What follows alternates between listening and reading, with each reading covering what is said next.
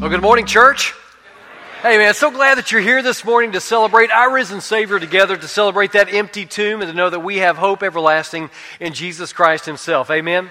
Uh, what a joy it is to be with you the first day of the week, every single week, and to encourage each other on the journey, uh, to say that we're in this thing together, the Holy Spirit living within us, and we look forward to the impactful things that Christ is doing in our lives and how we can bless those around us. If you're a guest with us today, thanks for joining us. Truly an honor you're here. And uh, our hope would be, of course, if you're looking for a church home, man, we'd love to have you as part of our family here at Crosspoint all of us have said, as uh, our sign says over here, that God is enough, Jesus Christ has done enough, and we want to pour into the story that God is creating in the world. So we've surrendered ourselves to Jesus Christ, and we want you to do that in the story uh, as well. So thanks again for being here uh, today as we dig into the Word of God uh, to see what Christ would tell us to do today through His servant John, uh, and what the Holy Spirit's calling us and how He's calling us to live. Last week we started in 1 John. We'll be there again today. I hope you've got your Bibles and we'll turn with me there to the second chapter of 1 John as we unpack uh, a little bit of what uh, God would love us to do in our life. Uh, the Apostle John is writing about 95 AD. Uh, and he's combating some things that are going on within the church in Asia Minor. He's working out of the town of Ephesus, and uh, he's talking to all of the churches that are in Asia Minor, uh, trying to combat something called Gnostic teaching. Uh, and in a nutshell, basically, it says that we can have this special knowledge from God. We may not even need a relationship with Jesus Christ in order to have a relationship with God the Father. There are some other pieces of that puzzle, but generally, uh, John knows that uh, this teaching is not what Jesus Christ wants his church to know. Matter of fact, John opens up that letter uh, to the churches and he says, We have seen, we have heard, we have touched Jesus Christ. We know him to be the Messiah, the Son of God. And so we want you to hear the truth of what the gospel truly is. Uh, last week we talked about walking in the light. And as we take those baby steps and we start our Christian journey, uh, that as it is with most babies, when they start to walk, we fall down along the way. And today we're going to look at chapter 2 and discover what does it mean to stay on the path. That God is calling us to follow His Son on the path that He's trailblazing for us. Uh, I want to know how many of you in here are people pleasers? Raise your hand if you're willing to do that? Yeah, I'm raising my hand as well. Yeah, most of us don't like conflict. We like to get along. We tolerate those folks within our family, you know, that show up at Christmas and Thanksgiving, right? Or, the folks in the, the office that maybe give us a bad vibe and we don't get along with their personality very well. Uh, we want the boat to be steady. Don't rock the boat too much. Uh, John, in his letter, isn't like that, okay? He, he doesn't mind rocking the boat a little bit because he wants the church to know the importance of the gospel message. And so sometimes he's not very nice. He kind of says something at times that are a little crass. And we're called to follow Jesus Christ. We're called to imitate him. And we would assume John would be doing the same thing. But was Jesus always kind? Was he always Nice? Compassionate? Absolutely. Uh, friendly? Yes. Was he loving? Yes. Forgiving? Absolutely. Was he full of grace and mercy? Yes. Always nice? I- I'm not sure. Place yourself in a few of these stories that I'll reveal to you through the gospel. It's interesting because a couple of them are head scratchers for me. If Jesus is truly nice all the time, not wanting to rock the boat, so to speak. Uh, you take uh, the image of Jesus right before he's arrested in the garden. It's late at night. Uh, the disciples have been made aware that Jesus is going to suffer. He's going to be arrested. And Peter steps up, the number one guy, and he says, Jesus, this is not going to happen.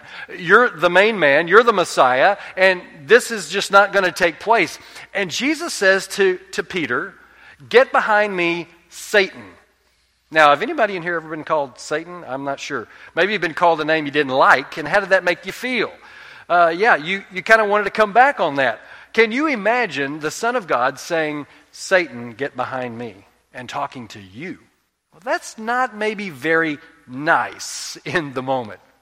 Or you think of this story the Syrophoenician woman comes to Jesus. He's hanging out with the disciples. They're having a meal together. And she wants a favor. She wants a miracle to happen. And Jesus looks at her and says, Listen, dogs don't get to eat what's on the master's table. Jesus says that. Oh, that doesn't sound very nice. Now, she comes right back and she says, Well, yeah, but even the dogs get the scraps, the crumbs that fall on the ground. And Jesus says, Man, I haven't seen faith like that in all of Israel. Wow. Whatever you're asking for is going to happen. Or, or you think about Mark chapter 5.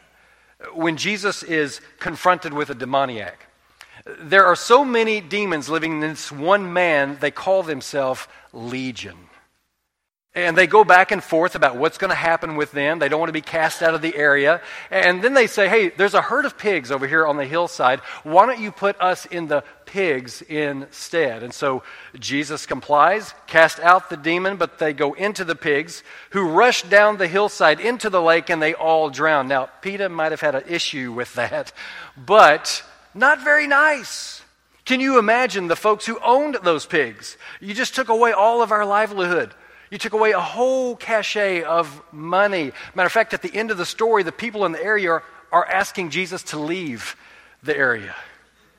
There are moments in Jesus' ministry, well, if we had been in the story, we might say, hmm, that's not very nice. Compassionate? Absolutely. Loving? Without a shadow of a doubt. Always answering the way maybe we would want that to happen? John seems to have learned some of Jesus' tricks from him in this particular story, in this letter to these churches in Asia Minor. Now, remember when Jesus calls John, who wrote this letter, and his brother James, James and John, he calls them sons of thunder. Now, what does that mean? That sounds like a WWF wrestling team, doesn't it? I mean, John off the top rung, right? Who knows? Sons of thunder. It sounds a little rough and tumble, doesn't it? I mean, that's kind of how John comes across in his letter to this church. I mean, John isn't always agreeable, amiable. He's not always pleasant with what he has to say. But John is an old man. He's at the end of his life, and he knows that there's some teaching that needs to be corrected. And so he can't mix any words. He he wants the church to understand how important it is to stay on the path, walk in the light, follow Jesus Christ. Whatever that means that you need to give up, make it so. And as we discovered last week, he continually calls that first generation church his children. He's the old fatherly type, and he wants to get his kids in line, if you will. John says in this text, in verse 6, 1 John chapter 2, those who say they live in God should live their lives as Jesus did. How do we know what that looks like? Well, we simply can go back and look at the four Gospels, and we see how Jesus interacts with his Heavenly Father, getting done the, the plan all the way to the cross, what needs to be done. He loves his Father that much, but he also loves all of those that he comes in contact with. There are no barriers for Jesus in ministry, no skin color, ethnicity, socioeconomic status. Jesus attends and loves on everyone that he comes in touch with. And John says, kids, if you're going to if you're going to be a Christian, if you're going to be a Jesus follower, then, then you need to look like Jesus. You, you need to follow him. Now, John's not telling us that we need to be perfect. There's no way we can be perfect. You and I sin every single day. Although we're walking toward the cross, walking toward Jesus, walking in his shadow, we still sin every day. He's not calling us to be perfect because Jesus Christ is our perfection. What he did for us on the cross and that empty tomb reminds us that he's conquered everything. And so he is the King of kings and the, the Lord of lords. However, if you claim to follow Jesus Christ, your life will not be totally out of alignment with the type of life that Jesus lived. You can't say you're a Christian, John says, but then do this type of life over here. They just don't really go together. And so you have to ask yourself are there things in my life that I need to let go of, things that I need to do in order to get back in the light, to, to get on the path that's been set out for me? And John says in verse 4 of 1 John if someone claims, I know God, but doesn't obey God's commandments, that person is a liar and is not living in the truth. Really, John? Just tell us how you feel. you are a liar.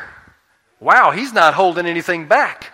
He's one of the sons of thunder, not stopping short of what he truly wants to say. So, in our own lives, some of us say we follow Jesus, but yet we find ourselves still having prejudice, maybe against a skin color, a socioeconomic background, an ethnicity.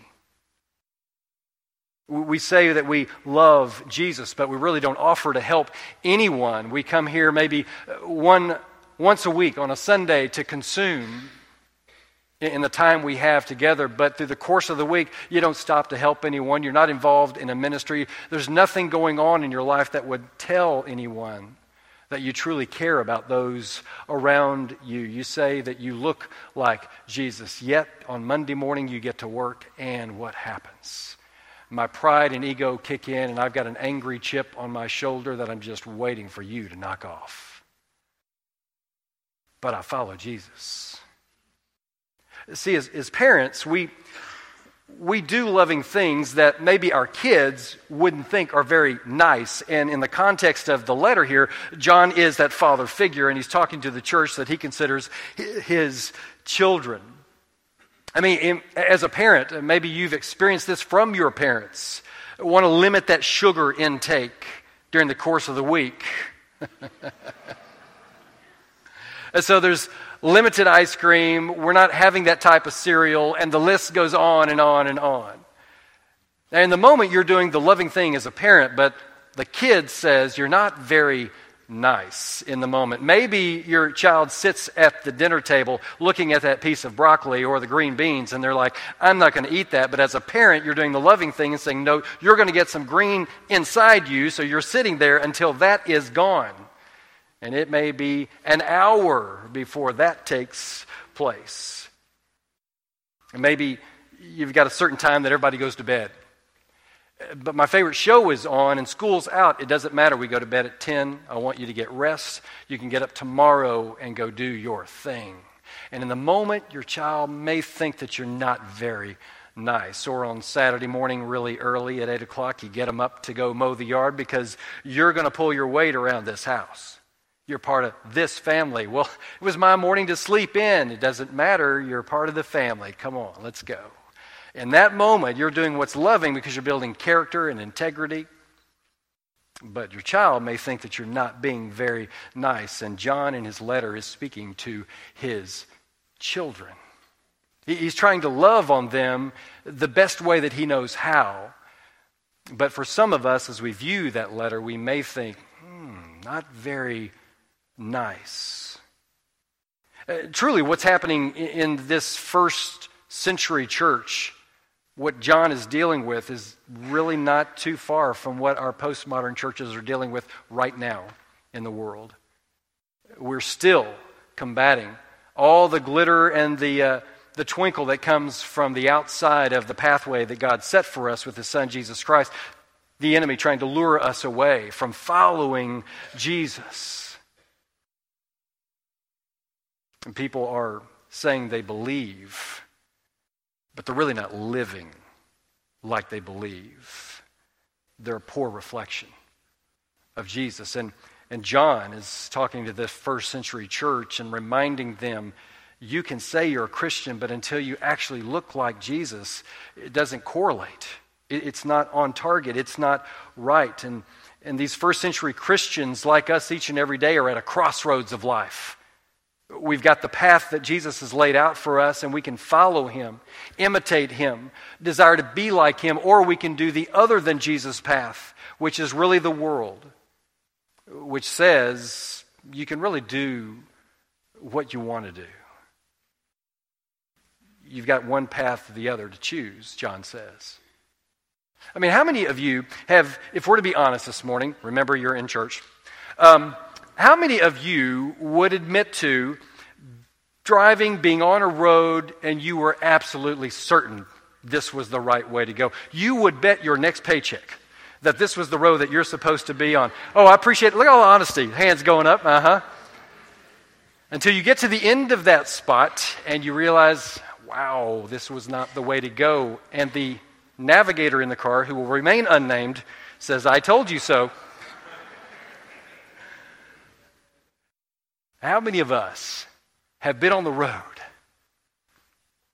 to find out that we really weren't on the road that we thought that we were on? Robin's parents, and I love them dearly, great, great couple, Larry and Evelyn. They live in northwest Arkansas, and Evelyn's family lives in Missouri. One day they decided one weekend to go visit uh, her sister. And the, the, the, motif is Larry is going to pull the van out of the, the garage. Uh, it's fired up, gassed up. Larry is going to be on the driver's side of the van. Evelyn is going to get on the passenger side of the van and tell him how to drive. That's just how it works. I'm, I'm not being mean. It's just how it works. They get on the road. They're headed down the road, and she's giving him instruction. She kicks the, the seat back and takes a little nap. And when she wakes up, he's pulling into her mom and dad's house when in reality, he should be going to her sister's house an hour away. Larry would have sworn he was going to the right spot. I thought I had this down. I thought I was moving in the right direction. And Evelyn quickly reminded him, No, you went to the wrong place. I told you where to go. There are moments in our spiritual journey that we find ourselves in that moment.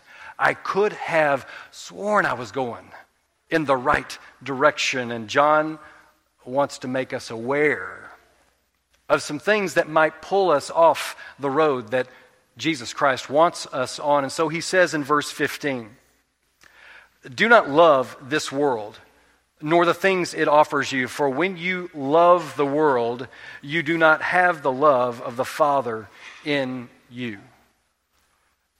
John wants the church to, to realize there are two options that you have in your faith journey. There's the way of Jesus Christ or the other than Jesus way of thinking, which is the worldly way of thinking. Now, I don't want us to get discouraged this morning. We talked about it last week. I'll reaffirm today that we don't need to get discouraged because you and I will fail every day. We are sinful people. We need Jesus Christ in our life. We need His saving grace in our life. We need His blood cleansing us in our life. Am I right? Absolutely. Thank you. John's not referring to what we talked about last week, the moments when we fall along the journey. It's going to happen to each and every one of us every day. The older we get in our Christian walk, though, the more mature we become in our faith, the more understanding of what it means to look like Jesus occurs to us in our hearts and our minds, and we begin to make better decisions, wiser decisions. We know what to stay away from. So when we fall, John's not talking about that we don't love God in that moment. What John is talking about is nominal Christianity. What John is referring to in his letter are folks who say, I'm a Christ follower, I'm a Christian, but yet their life doesn't look like it at all. And John wants to warn us and the church in that regard of what that might look like. Jesus himself refers to these two ideas in the Sermon on the Mount, Matthew chapter 7. In the month of July, Kayla is going to uh, preach through the Sermon on the Mount for us. It's going to be a great opportunity for us to dig into the Word. But Jesus says in Matthew 7, verse 13, beginning, You can enter God's kingdom only through the narrow gate. The highway to hell is broad, and its gate is wide for the many who choose that way, but the gateway to life is very narrow, and the road is difficult, and only a few find it. Jesus himself said, You have two options. You can follow me, or you can succumb to the glitter of the world and follow the world. And for many of us in our life, uh, self confessed, you, you start that Christian walk and you think you've got it all together, you've got everything down pat, and you push that autopilot button, and here you go into life. And you find out along the way that maybe you've made some bad decisions because you're on autopilot. How many of you like to watch the channel Discovery, the Discovery Channel? Anybody in here with me? They've got lots of great programming on that, uh, th- that television show, or that television station, rather. One of the shows that astounds me is the show I Shouldn't Be Alive. Anybody watch that show? Have you seen that show before? I probably could be on that show a couple of times, I'm pretty sure, based upon my youth ministry experience. But there are moments in that show, and it almost never fails, that somebody took their eye off the path, they took a wrong step, they found themselves in a canyon, lost in the woods, any number of things, and it was days before people ever found them. And sometimes in our spiritual journey, it's much the same. We start out on our journey with Jesus Christ, and some glitter, some light, something that the enemy does to pull our attention away from Jesus gets us off the path that we're supposed to be on. And we begin meandering until we look around and discover this isn't where I'm supposed to be. This wasn't what I had planned, and we are forced to ask the question where am I? John goes on in his letter in verse 16, and he says, The world offers only a craving for physical pleasure, a craving for everything we see, and a pride in our achievements and possessions. These are not from the Father, but are from this world. If you've got your own Bible with you, I want you to circle that verse, underline it, asterisk, whatever you need to highlight that verse because it is imperative we understand how Satan works in our life, how we travel. If I could reword some of that, it would be three things pleasure, possessions, and pride. John says if that's what your world looks like, if you're going to be honest with yourself and claim one of those things that you're following, then you're going to be able to get out of the woods. You're going to be able to do something different. Now, in and of themselves, those things are not bad. All of those things can be used for God's glory. But it's when you and I go to sleep and dream about these things, it's when we wake up and begin thinking immediately uh, about how we can get our name in the paper or on the door, increase our bank account, when that is our world. John says, Beware. Those are the things of this world that will pull you away from Jesus Christ. Sometimes that text, the word that John uses is epithemia. Epithemia. And it means lust, literally translated hyper desire. What is your desire? John is asking those first century Christians. Do you desire to be well known? Do you desire to have a huge bank account? Uh, do, do pretty things detract you from truly following Jesus Christ? I mean, it's what we do in our own culture. This culture has become all about me and you. All the media, different types that are out there. The sources say that you and I can be inundated every day with as many as 4,000 ads buy this, go there, drive this car, have this job, cut your hair this way. All these kinds of things that lead into focus where life is just about you and life becomes about pride. It, it becomes about self awareness, about being noticed. It becomes about being right no matter what anyone else is saying. And John in his letter is saying, listen, there are two paths. And if you've made a decision to make your desire about things of the world, then stop calling yourself a Christian. Lean into Jesus Christ or lean into the world, but do one or the other. He says in verse 17, a reminder that this world is fading away, along with everything that people crave. But anyone who does what pleases God will live forever. John wants to reaffirm to us as Christians that the things that Satan uses to pull us away from Jesus Christ will not be around very long. That if we're truly going to invest, that we need to invest in an eternal life that's with God. Now, what John doesn't say is that all of us are going to live forever. Those that choose to live as Jesus and King of your life are going to live forever in the presence of God. we've got to make a decision as people of God that we're going to follow Jesus Christ because His heart, His will, His design is going to be achieved at the end of the day. And some of us, including myself, we've gone pretty far down that other path, the other than Jesus path. You're never too far away that Jesus can't come and sweep you back to where you need to be with that realization. Some of us have been pretty far down that path when we realized, hey, this is not where I'm supposed to be. God's got something better in mind for me. And so we move back to the path that is Jesus Christ. We move back to following what He's called us to be and how to live. And we as a church, we need to hear from some of you that have made that decision. Last week, we did that with some of our brothers and sisters who very courageously got up here on stage with their cardboard testimony to reveal to us poor decisions that they'd made along the way and then how Jesus had corrected those decisions for them. But some of us in life are so intent on looking perfect that we fail to tell those stories. And there are others who are passing us by headed in the same direction, and we say nothing. We do nothing. How many of you, let's see how honest you are. How many of you during the sermon have thought about where are we going to eat lunch today? I've done that. Am I alone in this? What's difficult is when I think about that and I'm preaching. That's, that's tough. Gets me distracted.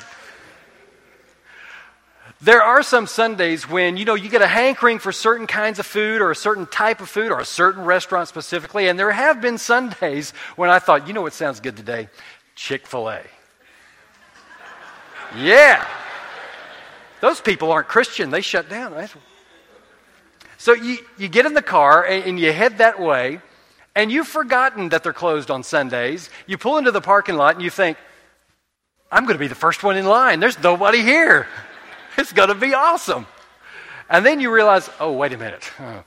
They're closed on Sunday. But then you think, I remember so and so talking about going to Chick fil A to do as well at, at church today. But I'm not going to tell them. I'm going to let them come here and experience the same embarrassment that I just had and you think it's really funny, and in the moment it is funny. However, spiritually speaking, so many of us do that in our own life, don't we? I've been there, done that, realized it was the wrong move. I know someone else is involved in that as well, but I'm going to keep my mouth shut. And as people of God, as the family of God, we're called to help each other journey. Not browbeat, not, not make you feel guilty, but come alongside and say, Man, I've made a bad decision. And I think maybe you might be there as well. Let's take this journey together. Even in 20 years of youth ministry, it breaks my heart to talk to parents who've made poor decisions and they see their kids making the same decisions, but they're scared to death to tell their kids that they're not perfect. They won't listen to me as a parent if I let them know I made this choice or this decision. And so they watch their children make the same decisions that they make without saying a word. It's heartbreaking. Some of you who are older in our family need to be vocal uh, about decisions that you've made where you found yourself on the wrong road but then Jesus got you back to where you needed to be because of a decision you made to do the right thing, to be the right person, to imitate God in every possible way. And for some of us who are younger, we need to listen to those older stories. We don't have it figured out. None of us do. It takes all of us in this journey. John goes on in verse 18. Remember, he's the father figure, the older guy, the, the last apostle that's alive. And he starts out in verse 18 by saying, Dear children, the last hour is here. You have heard that the Antichrist is coming, and already many such Antichrists have appeared. From this, we know that the last hour has come. Now, John is the only New Testament writer that uses in Greek that word Antichrist. The first time he uses it in this verse, it's the big A, which means he's talking about a government or a person. But the second one is a little a. And he's talking about those in the church who've made a decision to live life kind of how they feel like, although calling themselves Christian.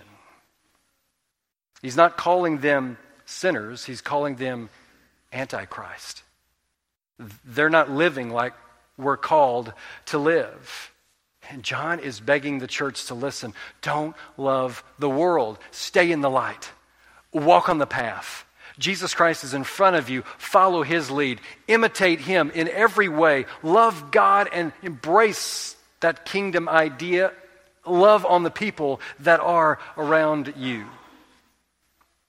Paul, in his first uh, experience in prison, he had a Christian man that was helping him uh, while he was in that moment, a guy by the name of Demas.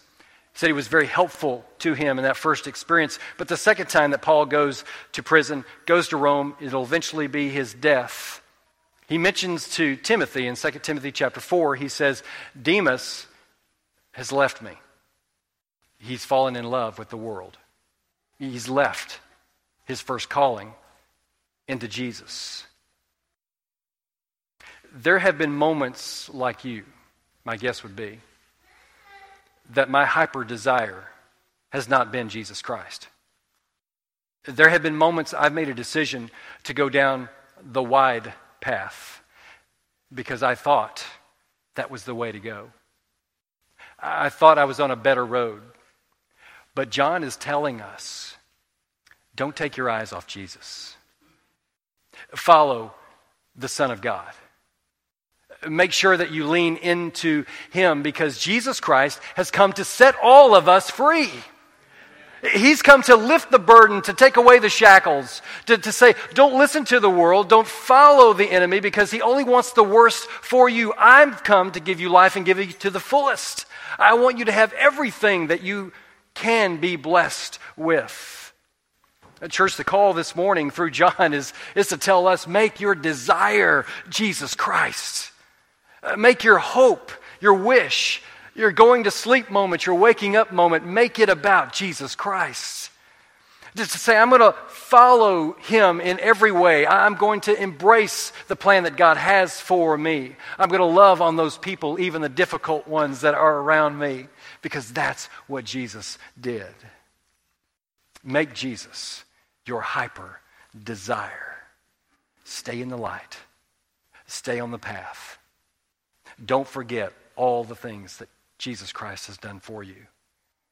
It's easy, one step in front of the other. I'm going to invite Brad and the praise team to the stage at this time. Our, our, shepherds and their wives will be gathered along the wall of this room. And as we sing this song, my guess would be there are probably some here this morning who maybe there's something in your life that's not allowing you to fully embrace. Maybe you feel the guilt of a poor decision. You have discovered that you're on the wrong road and, and, and you find it difficult to get back to where you need to be, but the Holy Spirit is there to lead you. Jesus Christ says, All is forgiven. Embrace me in the life that I have for you, and you'll be blessed beyond measure. Uh, go to one of our shepherds, let them pray for you, let them pray over you. Uh, talk about where you're at in your journey so that they can help you get to where you need to be through the power and the love of Jesus Christ. Let's stand and sing together.